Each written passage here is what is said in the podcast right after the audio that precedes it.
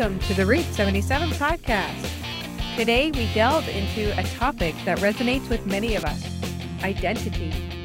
As society continues to evolve, so do the myriad of ways we label and understand ourselves. Join us as we navigate the intricacies of identity markers, from the ones we wear with pride to the ones that sometimes lead to conflict. From personal anecdotes to profound reflections on the essence of offers a candid exploration of who we are and how we fit into the grander scheme of things. So, whether you've questioned your own identity, felt pressured by societal labels, or simply seek a deeper understanding of the topic, this is the discussion for you.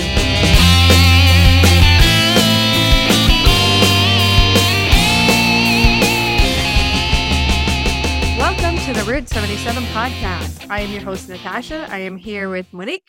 Hello. And David. Hello. And we finally get to talk about identity. It's been a few weeks of saying we were going to, and it just it just took me a little while to get here because we had some other things, good topics to come up. And identity is such a, a hot topic in culture right now. Just it's become a thing of being able to label yourself. Like how many intersectionality, like how many things can you label yourself? And I guess if I think about it, okay, for me, if you're going by the worldly standard, I guess I would be like female, she, her, heterosexual, single, white, Caucasian, Canadian, Scottish background, athlete, more uh, just not girly, girly tomboy, Christian, conservative. I'm sure there's many more things I could label in there, but that's just if somebody, if, if you're trying to come up with identity labels, and I looked at, I'm not saying I, I go around saying that to people, but if I had to look at myself and actually apply these things to me, how would I? So that would be, be me. Are you allowed to call yourself a woman? I guess so. I do. Chromosome. That's it. The science backs it up. Yeah. What would you, what would your identity markers be? Female, I am claiming that. Thank you very much. I am definitely female, 100% all there. Heterosexual, 100% all there. Dutch because I was born in Holland. Mother because I do have a child. Daughter because I have parents. Sister because I have brothers. Cousin because I have family members. Niece because I have aunts and uncles. Granddaughter, although I'm probably not a granddaughter any longer because my grandparents have now passed away. But I used to be a granddaughter. And my favorite one, and I know you missed this one for sure, child of the living God. Yes. David, how about you? If you had to, if people asked you like to list it or if they gave you options, what would you check? What boxes would you check or think about checking for who you are? I don't know any of the terms. Even if they had a questionnaire and what's your gender? What's your reality? What's your political stance? What's your religion? Like those type of things. I would just say that I'm a male or I'm a follower of Christ and I like girls. That's what I would say. Nothing really else matters to me enough to remember or check the uh, check off. There's lots of things that people identify as. And what really is identity? Is that sort of determining who you're, who you are, who you are. Anybody else? Here, here is according to Bing, because that's what's popped up. Identity is the fact of being who or what a person or thing is. So it's really, if you look at it at that way, it's very personal. It's very specific. It's very, it is defining of who you are. And that's how people treat it. Every single thing that we've listed, people treat it as a defining, immutable part of who they are, especially when it comes to gender, sexuality, religion, politics, those things you guess you could see or are mutable. You can change those. Society believes like you can't change. There's some things you can change about yourself, some things you cannot change. That's the the thing that we're given is that you can change some things, such as your political party or your or such or your religion, but perhaps you could not change other things like your true gender or your true sexuality. That how would you categorize though the because you have to look at there's two different forms of identity. You got the identity from the Bible, like what the Bible represents as as your identity, and then what society represents as your identity. what you're talking about is probably more leaning towards what society represents as identity. And I think that's what we need to to discuss because even within the church, I think we get hung up on on these things. Are you married? Are you single? Do you have kids? There's another thing. But there's but there's a whole like it's it, the sexuality side of things, which is not necessarily a bad thing to get into, but it can be some things that get people get hung up on. Mm-hmm. Even if it's even if it's more of a, a liberal ver- leaning version where they actually go pro something, like specifically going that way, like by announcing it, by claiming it and stuff. There's been a lot of times that nationality, religion, or like ethnicity have been used within by people claiming to be Christian as as a means to treat people certain ways, especially during this time of slavery in the US and Canada, like North American slave trade. They were able to use like the fact that they were not Caucasian, that they're saying like this identity means this. And they claim the Christian title, the people that they claim that as their religion, although I don't believe that Christian at all. No. But a lot of times that there's people will claim these things, claim these identity markers. We've seen religious wars all over the world, one religion over another. It's because those became, or even ethnicity or like nationality. Mm-hmm. Like we see so much in the Middle East and stuff, how you know how you're born, who you're even in Africa and stuff like that, and even even we see it saw it in the Civil War in the states and things like that. Or, yeah, the Civil War, where it was very much like the North versus the South.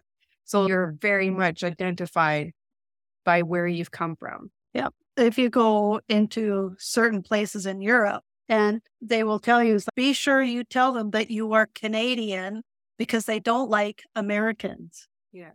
So there is that. But if you actually go to the United Kingdom, which is quite a number of countries, but you're like, hey, are you British? And the person's, no, I'm Scottish.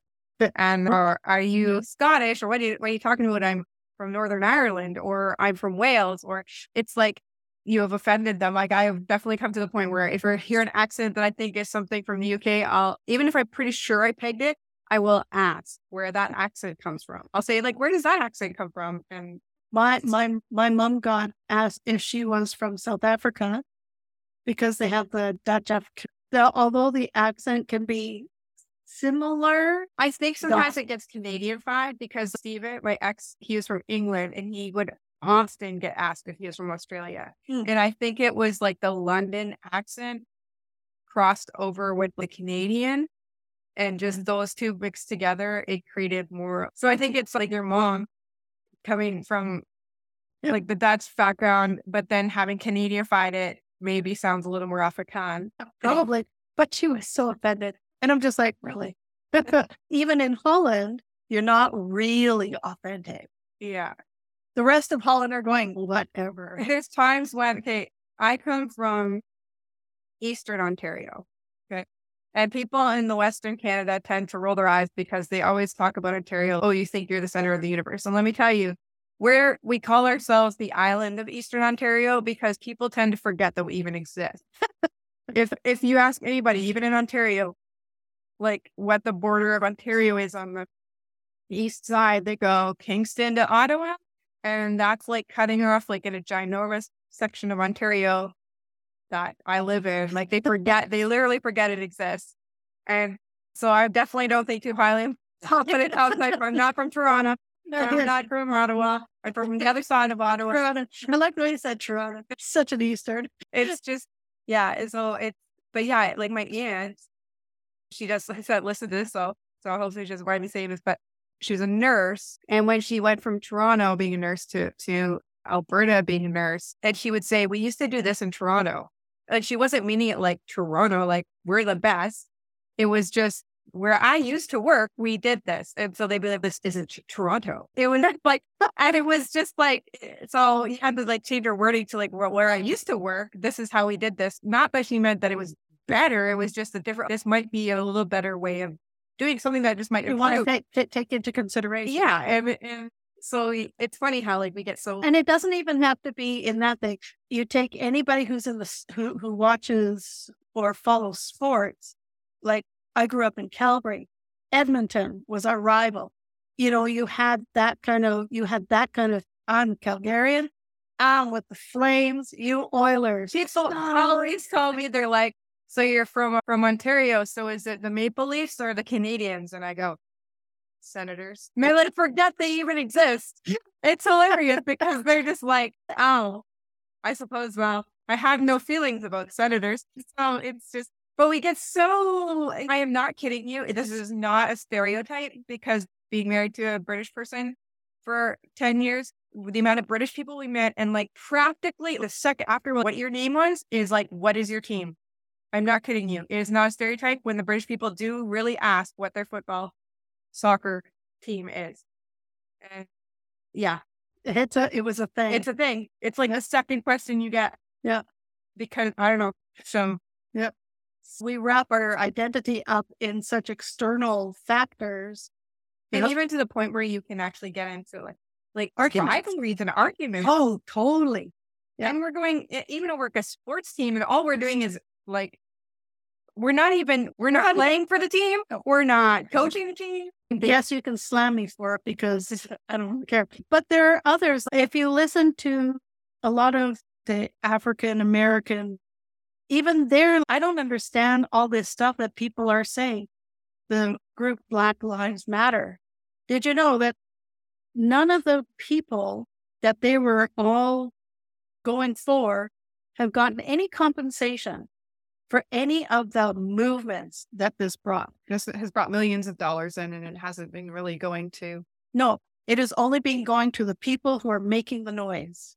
It has not been going to the people who were part of the reason for them starting this, anyways. So that's a travesty. It's just so a lot of these things are money grabs by people who are trying to perpetuate chaos in our society. Any comments on this, David? I don't know too much about this scenario, but the idea that we have to have, for example, Black Lives Matter just defeats the whole purpose of of what we actually what was the point of that? Yeah, it's so what are what are we doing at that point? We're like somehow elevating the fact that we treated them in that way by providing them with some like how is that equality? We had remember when we were at Apologetics Canada and there was that one woman who spoke, her whose name was coincidentally Monique. And I did get my picture taken with her. And yes, she is a black woman and she is a beaut. She's just, she's beautiful. Really, she is. And she spoke about this whole thing because her, she herself went into this whole thing. She bought right into that whole movement, Black Lives Matter, and got totally involved. And, and she found herself getting so angry about the whole situation. And she didn't understand what that was all about until she had the epiphany about what she was doing and how it didn't really matter. It was that people were not treating her as everybody was saying she was being treated. She was being treated with respect. She was being treated as a person. She wasn't getting preferential or non preferential treatment. She was getting equal treatment like everybody else. And she's like, why am I in this when I'm not getting what these people are saying is happening. This is not happening to me. I lived in those areas. I was in that. That happened in front of my doorstep pretty much. And she said, but none of that, she says, it didn't happen to me. I was my I was just living my life normally like any other person. Yet she found herself becoming angry because of what people were saying, because people were telling her that's how she should feel.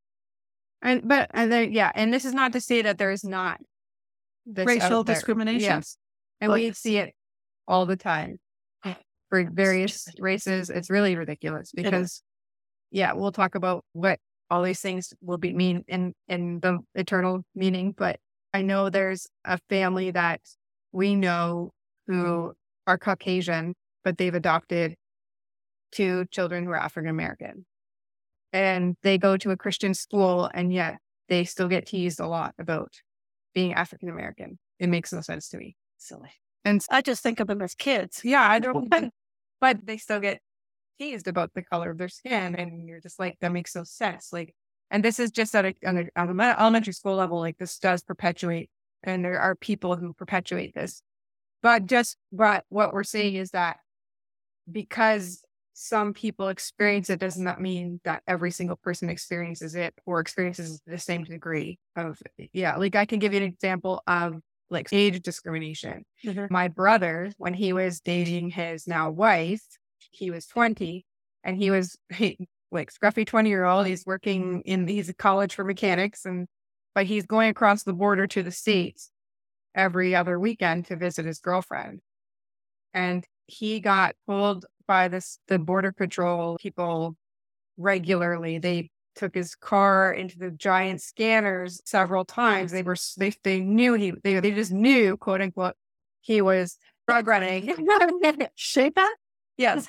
Mr. Military boy? Yes. He did that to me too. Look at me. You look dangerous. I know. because it was funny because he would go into the border and his old clunker of a car, because he's in college, right? And when they I asked think him it's old clunker car yeah. because that's what I And was driving. like he, and then he they asked him to open the trunk, so they gave, he gave him a screwdriver and told him that you could open the trunk. But we joked how, like when we finally he got married and all these people are going down for the wedding, it'd be like the final score is here, like all the drugs are coming out. they they did that to me. I was it was not that long ago. It was only a few years ago. I was going to visit a friend of mine in Seattle. we had met online. We had gone to the Shiny concert here in Vancouver. She actually won me a ticket.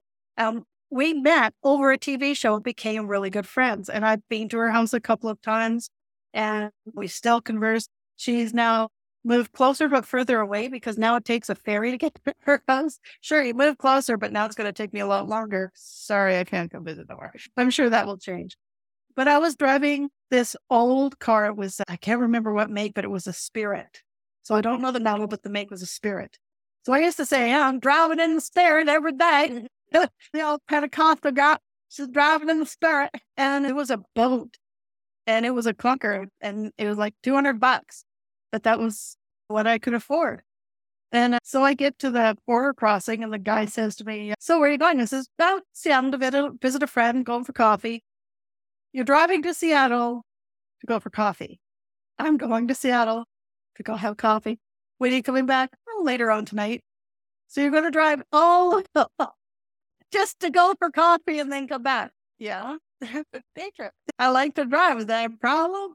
All right. We want you to pull over there. and then they tore my car apart. And I had all this uh, beach equipment like chairs and umbrellas. And They had to pull everything out and they pull it. And I'm going, have fun with that boy. Here's my keys. I'll just go in there. And I'm talking and I'm telling them how we met the girl and stuff like that. And they're laughing at me. And I'm going, "You just, I'm just a crazy girl, but I'm totally normal. And I'm a born again Christian. You're not going to find drugs on me. I'm sorry. So after they pulled it all apart, here's your keys. Go on. Go ahead. on. But and they have to like look at anything that might. But it was just funny with Spademan because every other weekend he'd go down and he'd pretty much be like he'd be like in a room where they would do like the transport. so he'd be like in this cement room and they'd be like putting his little tiny car through the giant transport scanner. it bogs out. Yeah, that's that's pretty much. But yeah, again, this is not to downplay. There is racism. There is Discrimination. discrimination of people. There are these things and they are serious. So we're definitely not downplaying that. That definitely happens. It should not happen. Uh, discrimination of any kind should not happen because we're all made in the image of God. You can disagree with a person, with a person's lifestyle without discriminating. There's a, there, As- there's against them as a person. Yeah. And to be fair, is that they should not be also forcing and other people to sing. Yeah, it's, it goes two ways. It does. But right now, it's the squeaky wheel right now. The discrimination also goes, I have a special needs daughter. And many people who have children who are special needs find that discrimination with that too. People stare, people look. It's on. Teach your children that special needs children are no different and just want to be friends with people. People, once they get to know Amber, they love her. She is such a happy person. the worst kind of discrimination is when you get people who's who go, "Why are you not like allowing her to die because she has no quality of life?" Oh, I just want to rip people apart when, when they, say stuff like that. that with the maid and everything, it's like she has no quality of life, and you're like, how does a random person? I see this on again on Facebook and Instagram, all these places. It's just people saying stuff, but like, how do people, they see a picture or a little video and they can make a life judgment? Yep. Like, Oh, I know. And, based on and on- it just, an identity which she currently has, which is disabled, Yep. that she has no control over. And yet you're going to be the one that determined determines life or death for her. that that is not your call. You have no right to say that because my daughter's life is determined by God. God has determined the number of her days. If that were not the case, he would not have saved her to begin with. But he's preserved her life time and time and time again. And even doctors were amazed we don't know how she survived because that's not possible. But that's because God. So you cannot tell me that she does not have value or worth because God has given her that. So I will fight you to the, I will fight tooth and you come on. She's Mama Bearing here. She's just Mama Bear's come out. This is her new identity right This now. is, this is my new identity. Mama Bear. I kill you twice. Kill you and then I kill you again. David, That's how, okay. how, David, have you felt any, I guess, because when you got later in life uh, diagnosed as autistic and stuff, did that identity, and again, you don't have to live into identity, an identity like that, but you, it is part of who you are in the current life. How does that part of your identity affect you? I'm not exactly sure how to answer that because it doesn't really affect me in any Capacity? capacity, really. Yeah, I'm not exactly sure how to answer that because there hasn't been a an altering impact. But on- when you found out, did that help you understand things better? I think it helped my parents understand things better. But I have nothing to compare that to say, oh, I understand this or that better mm. because I have no other experience otherwise. Just because someone says your new name is this doesn't mean everything changes. You're still the person you were five minutes ago. That's very true. Truer words were never spoken. I don't think, and I think this is actually a really good point, that identity is something that people will use to express to, it's primarily to represent to other people because you can change your identity every 10 minutes, but you're still going to be the same person. You don't change at all. At least that's from my experience. Because when I got diagnosed, I'm like, okay, whatever. I don't care it doesn't change me in any regard or way. I'm still the same person I was five, ten minutes ago. All right. But I think for other people, because I know for my parents, they were like, oh, okay, this makes a lot more sense now. Why he acted or why he um doesn't understand this or cannot wrap his head around this or why he lives like this or why he does things like this. It made more sense for others than it did for me. And I will say to have that identifier on some kids at, at Taekwondo helps you to understand Um, them in a different way, like how, yeah, how they work. So that if you might push one kid one way that does not have this issue, it makes it's better for them. But if you push an autistic person a certain way, it won't work for them and it will be detrimental. So to have that, it definitely helps as as the outsider, Yeah. outside person, not the person with the identity. Again, I'm not using, I'm trying not to use uh, identity sounds so permanent. Yeah. Or negative. I just want it to be like this is in this fallen world, part of our identities will sometimes include negatives. Yeah. Like disabled, disability, or like anything like I have, I'm a nerve pain suffer, chronic, chronic pain, chronic. That's a negative, but it doesn't mean I'm defined by it where I'm spending my whole life defined by it, but it's just a part of who I am. Right. And it can help people understand outside of you, understand by, I think that's one reason we have these identifiers is it can really help the people outside of you Understand. grasp very quickly. If you say something like, I'm, yeah, I'm autistic, or I'm Scottish, or I'm like anything that you're Yes. say, I, I'm, I'm- I'm Dutch. Oh, so that's why you're so cheap. or I'm gay, or even if you say you're gay or something, then people go, oh, okay. And then they have certain expectations that are filled in without you having to explain every single thing about it. You don't have to go, yeah, you don't have to really explain every single thing about ab- your about your whole life. If you can, here's a here's an identifier, and then people go, oh, okay, okay, Yeah. like if a guy has this girl that's trying to hit on him and he says, I'm actually same sex attracted. Oh, let's change it to I'll just be your best friend. And Yeah, it's, it, it, there's a whole bunch of conversations that don't need to happen. that don't need to happen. Yeah. Yeah. And it does like with Taekwondo, if I know certain things, like when one child has anxiety, high anxiety, or one person is autistic, or uh, like it does We, we help. have one who's Down syndrome. Yeah. So we know how to help him Yeah. so that he So it helps like how you deal with them mm-hmm. and what what to expect of them and what to like things that you may not eh, like uh, let go with other people you would let go because there's not there's not always that as understanding. or she's only five years old. Her attention span is out of her fish. Two seconds. So yeah, age does come in there too. Don't expect a five year old to act like a fifteen year old. No, no, no, please don't do that because the five year old does not have the mental capacity to be able to think or reason like an adult. But in today's society, that's what they're trying to We're do. giving on this. Yeah. Yeah. Yeah. Well, take a example like my niece. She's five years old. When we first met her, she wanted to be Ariel the mermaid. When we left, she wanted to learn. Hmm. Tai- When I was uh, video chatting with mom today, she was she came on the camera and she was wearing a pin- princess crown. You know, will change from day to day. They're Day to day, change. yeah. but she's holding tight to that princess thing. I think they mostly do at that age. Yeah. Not all of them, but most of them do. Yeah. And that's okay. But I think what's happened though is that because victimhood has become So big. so esteemed, like the more that almost like the more of these minority boxes or victimhood boxes that discriminated boxes that you can check, like the more I don't know, higher you are in uh in the they elevate the victim. And the only problem with being a victim is that if you hold on to that title of victim, you will remain a you're like you're embracing that identity. And that is a very sad idea. And I was gonna share, I don't know if people a lot of people know that like the LGBTQ flag, which is this essentially the rainbow flag. But there's a new uh, flag that people may have seen the last couple of years, and it's called the Prog- Progress Pride flag. And um, it it's crazy. It it includes your six rainbow colors, which stand for red means life, orange means healing, yellow means new ideas, green is prosperity, blue serenity, and violet is spirit.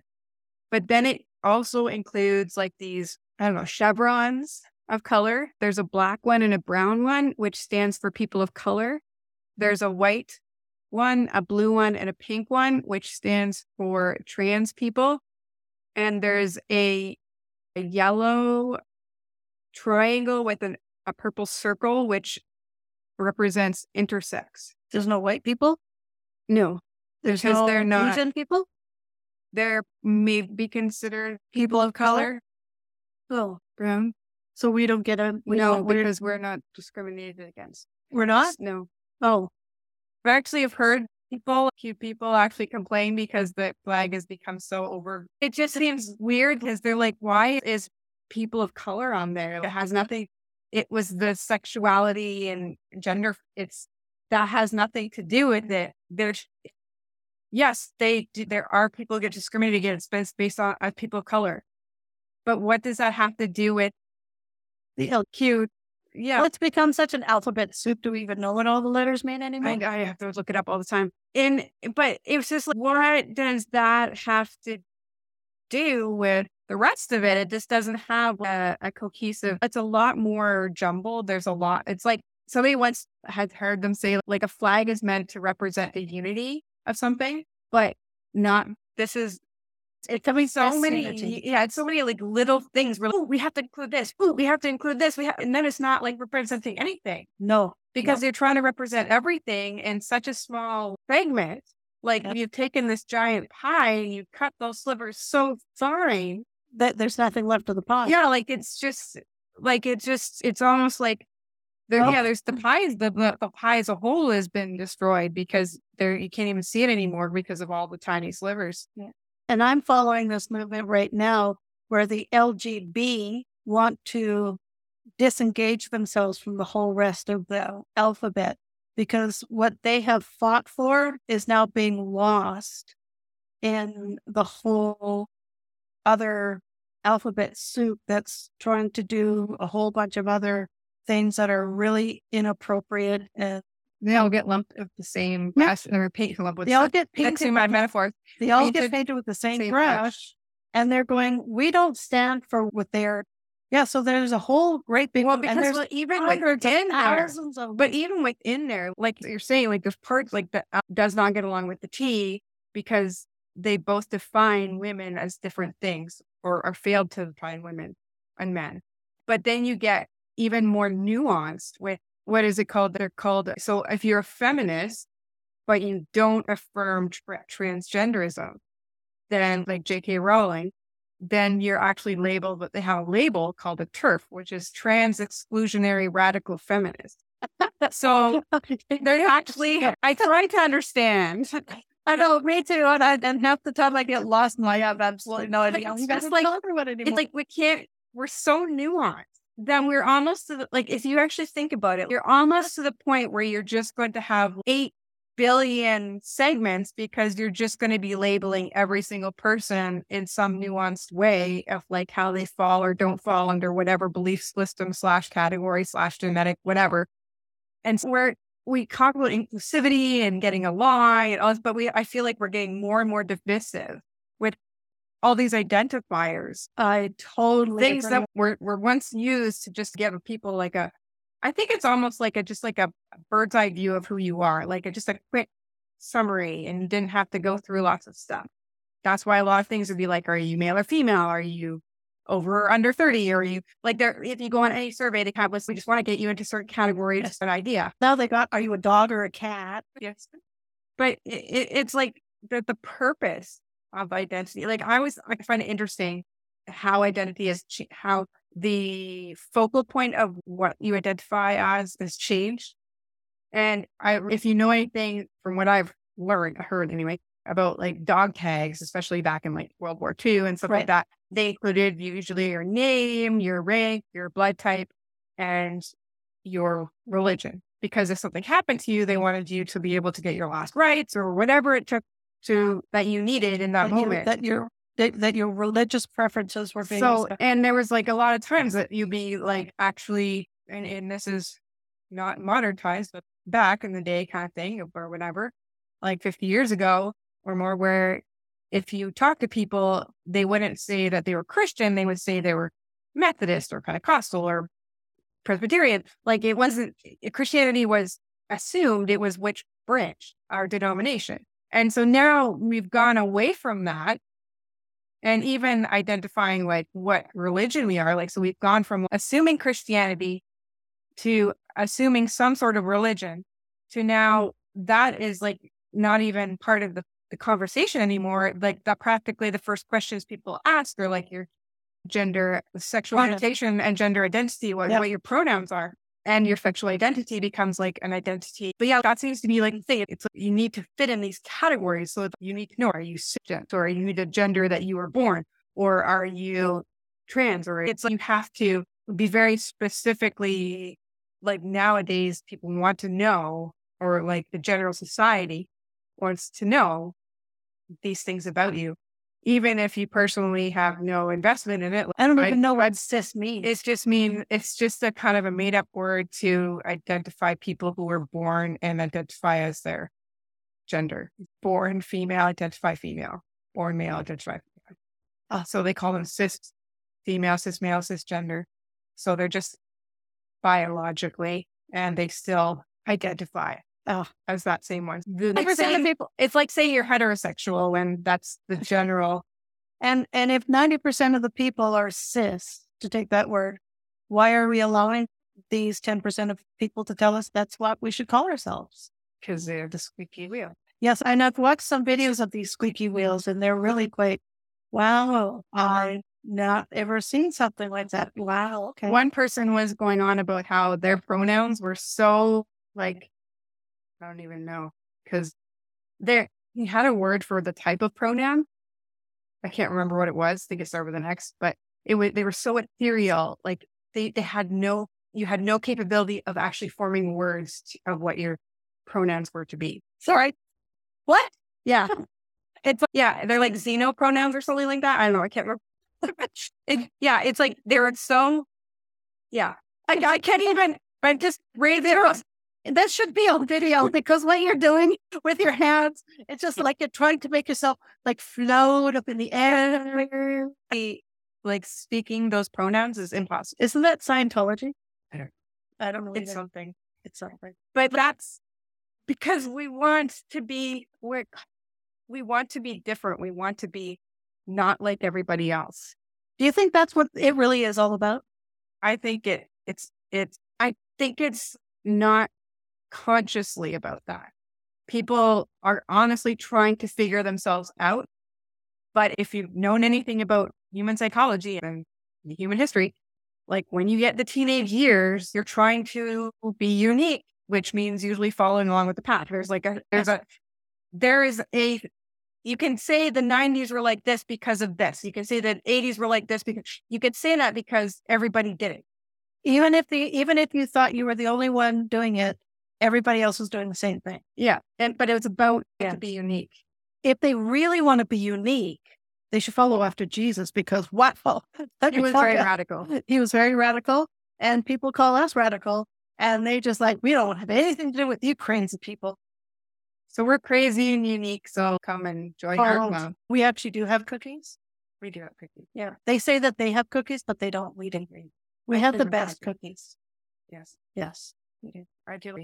You do. The molasses cookies are my favorite. Yeah. And in case any of you wanted to know, Your birthday's in April. so- Christmas is coming. Y- Your birthday's coming. first. That's true. But so David, any uh, comments on her? he's he's probably sitting there shaking his head. I just don't know what to do with you too. I I'm sitting here and I'm thinking like I, I don't understand anything related to why people these communities exist. So one of the questions I ask is what's the point of these communities? Like why are these why were these communities created to begin with? These communities were created to begin with because people felt there was needs that were not being met.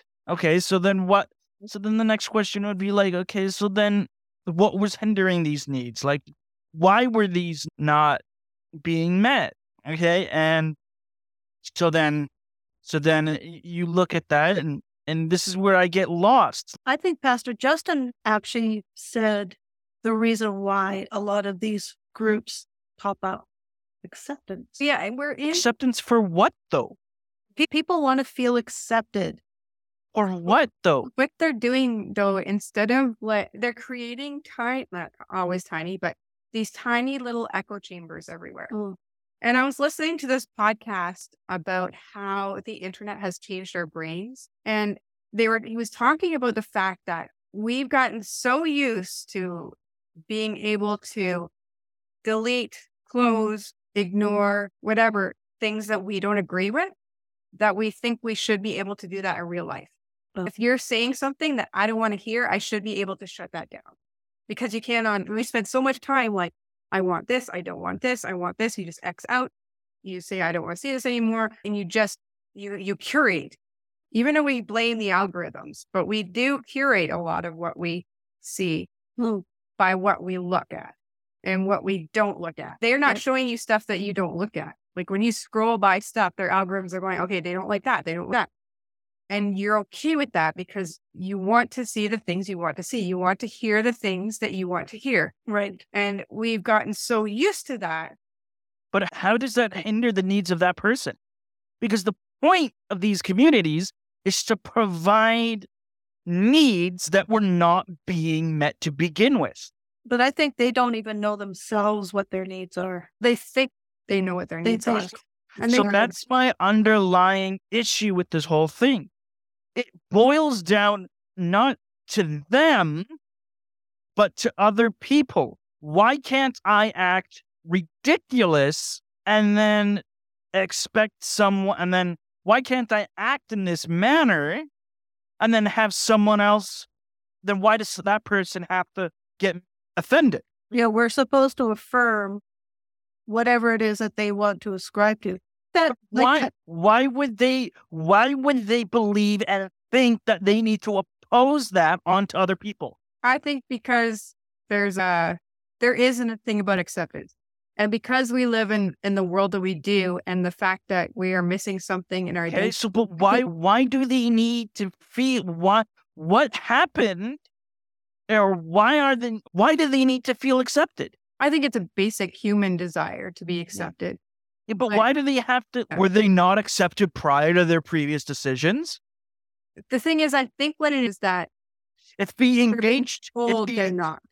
It's they engaged in the communities before making these other LGBT communities, would they not feel connected then? If they did everything that they do now within these communities, would they not feel connected? Would they not feel a part of something, accepted to something? Like, why is it that they have to be have to become this specific? Actually, why do they have to identify specifically as this or of that? Why does that have to happen in order for them to be accepted by everyone else? Why can't they just be? Ultimately, It- it's- ultimately, It's like any hunger. it, ultimately, it's going to be the fact that there is sin.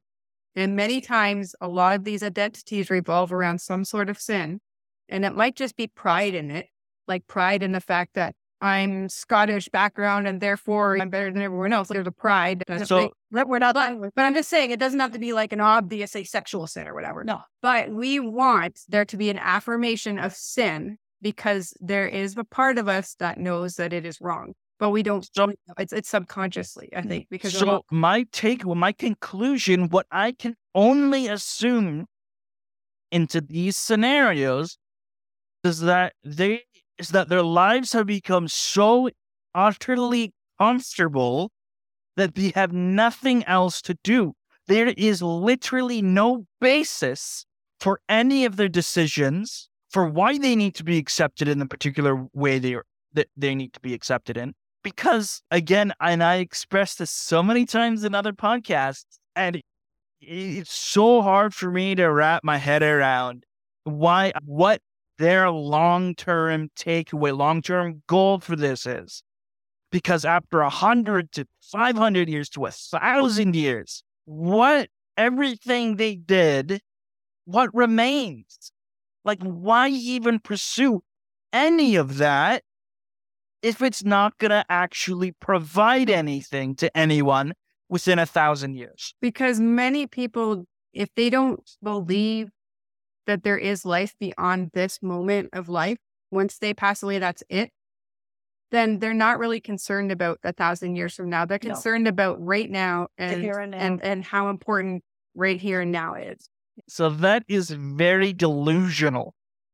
It it is. What if a person, it's almost like they're panicking, unconsciously panicking. I don't know what to do. Some, they subconsciously know that they're going to end up passing away, that they're end up going to die. And at that point, they will never know if anything in their life was ever held up to any value. This whole thing to me i- is a way of people realizing this sub unconsciously uh, or sub. possibly without That's- no that's praise. Because they worry they're going to lose who they are, Yeah. who they are, their identity. So they cling on to that identity. Yeah, but their, their identity is generic, vague, and randomized. What are they clinging on to? They're not I- clinging on to I anything. honestly have visions of those those RPG games where you have to make your character and you're literally hitting random and it has like random traits that come up. And I feel like that. I honestly feel like that's what it is. How, that's how it looks like. Yes, but we play that with the assumption that we can go play it again, that there's something after. And I But when you erase religion, it's either it's either you have these people who cannot comprehend or think past their own lives and how it affects other people's lives, or they or they realize nothing's happening after I die because I don't believe in any and this, this afterlife. definitely gone well away from Christianity. So This is all what you're talking about is all Darwinism. we've gone past. We they always there's a big thing about the rise of the nones. Yeah. And that's meaning that when people are asked what their religion is, they're saying none. They're Yeah. not saying any religion. They're No. saying there's none. And I think it's less people kind of panic in a way. They're going, oh, there's so many like nones now or whatever saying they have no religion. I just think it's become more socially acceptable to say you have no religion. Yep. And it and so you actually realize you have that option. But as soon as you you go away from even the, the idea that there's an afterlife or that there's something beyond now and that Christianity is this is just a temporary before the permanent. And now is the only thing that matters. Yeah. Like everything you experience, everything that you are is only now. That's the only thing that matters. So Pastor Justin actually preached that today because in First Corinthians 15, Paul actually says, if Christ did not rise from the dead, then our faith is in vain. Yeah. We might as well just eat, drink for tomorrow we die. Yeah, like if literally if, if there was nothing else, then why does it matter what these people What are? doing? Why would it even matter? We could be like, sure, do whatever. Yeah. If you really want to understand why this why to me this is so redundantly meaningless to really get into you have to look at king's or i think it's king solomon the wisest We're just God- reading Proverbs. We're reading with Proverbs now. he goes into he goes if you'll read his entire thing and at the very end he's just like, nothing and everything is utterly meaningless there is nothing of any form of value in life other than god Yeah. And that's something I wanted to talk about when we get like now that we're I think we can probably look towards going to the end of this podcast. Bringing in this conclusion is like we've talked about identity, and yeah, like it, I think there, I think that there is a certain rightness to some, in a sense of that God created some to be important in this time that we now, and I think male and female is an important. Not that you base your life around it, but that it's an important distinction. Yeah. I think even the fact that somebody is disabled or not, that's something that will affect you in this lifetime. There's a time where, when, say, Germany, like there was Nazis Yep. and there was the Allies, like you wanted to be connected with the Allies, not the Nazis. Like they, these are all things that in this lifetime can be important as an identity as part of your identity but it's not the part of you that will Eternal. yeah that will go beyond this this life Right. And I think in heaven we hold on to our male or femaleness, but the roles in heaven will, like what you said, will be different. We don't have to, there will be no marriage or giving in marriage because it's not going to be needed. We the fulfillment of it has come to pass Yep. We don't we were we are all gonna be worshiping God. Yeah. It it literally says that we're gonna all be beneath the throne of God and we're gonna all worship God in Jesus. No. That's our rule. So you are no longer a slave, but God's child. And since you are his child, God has made you also an heir, children of God. We are children of the that's the Most High. thing that's the one that's the only, That is the real identity. yeah that's the one that's, that can never be taken away Yeah. and will transcend Time.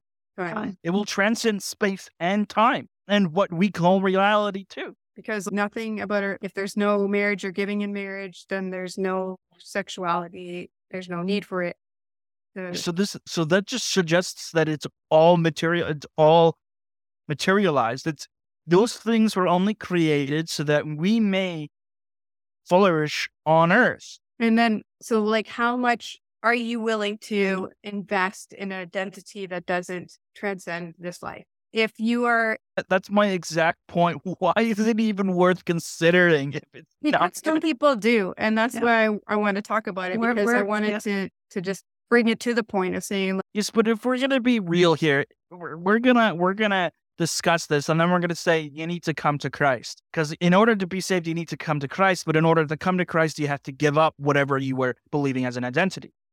Your identity could be held within Christ. So then, my point is that we could discuss these things, sure, but in the end, we have to be clear that in order for you to have an actual meaningful identity, it has to be in Christ. So whatever identity you decide to talk about, decide to identify as, is effectively meaningless or pointless when it comes to coming when it comes to Christ. Because your identity has to rely on him. Otherwise, you're just building it on sand, and then the next Mhm. gust of wind is just gonna knock you over. Yeah. Yeah. And then you got to rebuild it all over again with something else. on Like, a firmer foundation. that that's what's baffling. that's They're not gonna go, they're not gonna go, oh, I got blown over. Let's build it with bricks this time. Unless God moves them. Yeah. The thing Right? is, They're just gonna build it with sand again. I, Yeah. Like a I- child on the beach, right? The thing is, I believe that when I was around seven or eight, that I did truly become a Christian and that I lived my life what I thought for Christ for that time, like since that time, ups and downs, feeling and, uh, and not uh, like any other person. But I clung to the identity of single and married being like so important to who I was and mother. Marriage and mother being so important to my identity, to my being, even while being a Christian. That yes, I created it as an idol in my life, but I didn't know that. And I guess I want people to understand that you can hold to something that is like a good thing. Yeah, I'm married. Yeah, I'm single. Yeah, I'm a mom. Yeah, I'm not a mom. Like you can hold those things, but there's a way of holding them sinfully, even after you get become a Christian. Yep. And if you're like revolving your life around your identity as wife, husband, mother, father, gay, straight, male, female, like if you're holding on to those and creating mm-hmm. those, like even as a Christian, like you grasp onto those and you invest in those. If you took your mm-hmm. money and you were like, hey, I'm going to invest in this stock, but you knew for a fact that in two years that company will no longer exist, would you actually do that? But that's what we do, even as a Christian people. Like we we buy into this because it's around us, like this culture. We're we're in the culture, we're in these times. And this is something we're around us, and we have to tread carefully. Yes, I can claim that I am a woman. I am uh, born a woman, and I am a woman that God has created me a woman and did not make a mistake in that and fight to, for um, that truth. But if I take it like too far, where that part of who I am is so important that it becomes like the revolution of my life, like my life revolves around that, then it becomes an idol, and it, and it's not something I you don't you don't go into an idol going ninety nine percent of the time going, I want to make this an idol in my life but it happens subtly and over time. And I don't want the fact that I'm single and have a singles ministry to be and, and identify as single because I think it's important that people understand that this is not a bad thing. I don't want it to be so much my identity that I've created a new idol to replace the marriage idol. But but you have to be aware of that and just be constantly looking, self-reflecting and and seeing, okay, am I actually putting my hope in this or am I life revolving around this, or is it an aspect of my identity that I feel God has chosen me to to speak upon, but He is still my core identity. So, like, it, we we can say, yeah, people should become a Christian. Yeah, like that is definitely one hundred percent true to create like a new identity in Christ. But I'm saying, like, even after you have the identity in Christ, you can still fall into these traps and these idols of identity, even of things that are good that God has created good to be good. What is it that Pastor Justin says? When you take a good thing, make it into a God thing, becomes a bad thing. Yeah. So that's like why for, for my own personal experience. And I think if people, if listeners, if they find themselves becoming so tied up, emotionally driven by a certain aspect of their identity. W- maybe it's an honest one that they're following God's calling, say with fighting for the rights of children within this transgender movement and their safety. Or are you pinning everything on the fact that you're not trans identifying and that's becoming your new kind of God that you're thinking like the pride seeks in? Yeah. Of, oh, I'm not this. I'm the better person. I'm the, and that becomes your identity because you're, you're so enwrapped in this fight that becomes your identity and not Christ is not your identity anymore. There's, there's that, there's the prayer of the Pharisee. Oh God, I thank you that I am not like that tax collector over there. Right. Yeah. So it's, yeah, it, it's again, I'm not saying that some of these things are bad to identify with or even fight for. Fighting for truth, fighting for God's truth, I don't think is ever a wrong thing. There's wrong ways of going about it, but it's, it can become it can overtake and become its own idol. Yeah. Mm-hmm. And I think that's something we need to be very aware of. The thing we should be fighting for mostly is the salvation of the lost. Even if we have to be, even if we're grabbing their ankles as they're sliding their way into hell, getting the road burn. Be wary that you don't get dragged with them. Yeah, yeah don't get dragged in with them. Exactly. It's the, so it the identity thing seems to be it's like a cliche in a sense where people are just like, yeah, whatever identity, this identity, that. They're just completely they're just saturated with it. And I think people are getting tired of it. Yeah, they're just like, yeah, whatever. This is ridiculous because they're coming up with so many new things now. It's just like people have no, they're just tired. They're. I, I, I don't even think they can keep up with it anymore. no, and, and that's like you see this new like progress pride flag and, and things like they're trying to just, and it's just, I think people are been oversaturated. To the point they're just like, okay, we're done. Like we just Yeah. want off this. We don't care anymore. We, we want We we, want off this boat. We don't Yeah. want to, we don't want to be on we were trying to be but we're done Yeah. and but we can get yeah and we just have to remember like our primary identity if you're a believer is christ Yeah. christ Child is your living God. child living god and christ is your redeemer and savior and that is the identity which will transcend this life I will and cannot be taken from you I know nothing except Christ and Him crucified. That's So that one is just Yeah. self reflect, be just look at the things that you identify as and then just go, hey, is this become an idol in my life or is it becoming more important than Christ? My Christ identity? Is it and, and just repent if it has and pray for God to keep it from happening if it hasn't, because we're all susceptible to sin. yes. Jesus himself said, I am the way, the truth, and the life. No one comes to the Father except through me. So if he said that and that's his word and I- and, tho- and those are the truth, then you know that there's only one way to heaven and that's him. Amen to that. thank you all for listening. Hopefully, we said some things that you resonated with. Maybe some things you thought, you guys are so off your rocker. Okay. Yes. Let us know. Either way. Yeah. Let us know. You can find us on Facebook, Instagram, and X, formerly known as Twitter. I still don't know when to stop saying that, Yep. but it's hard to just stop with X. And if you want to email us, it's at route77ministries at gmail.com. That's R O U T E 77 ministries at gmail.com. And yeah, let us know what you think. And we are hoping to have our website up and running real soon. So we'll keep you advised of that as well. So until next time, have a good week. Bye for now. Bye. And that concludes today's enlightening discussion on the Route 77 podcast. While the journey to understand one's identity can be tumultuous, the ultimate goal is to, to find grounding in the eternal and meaningful within Christ. We hope this conversation has offered some clarity, solace, or even just food for thought. Thank you for tuning in. Remember, it's not just about understanding who we are, but also about recognizing the impermanent nature of worldly identities. Until next time, remember to live your single life to its fullest.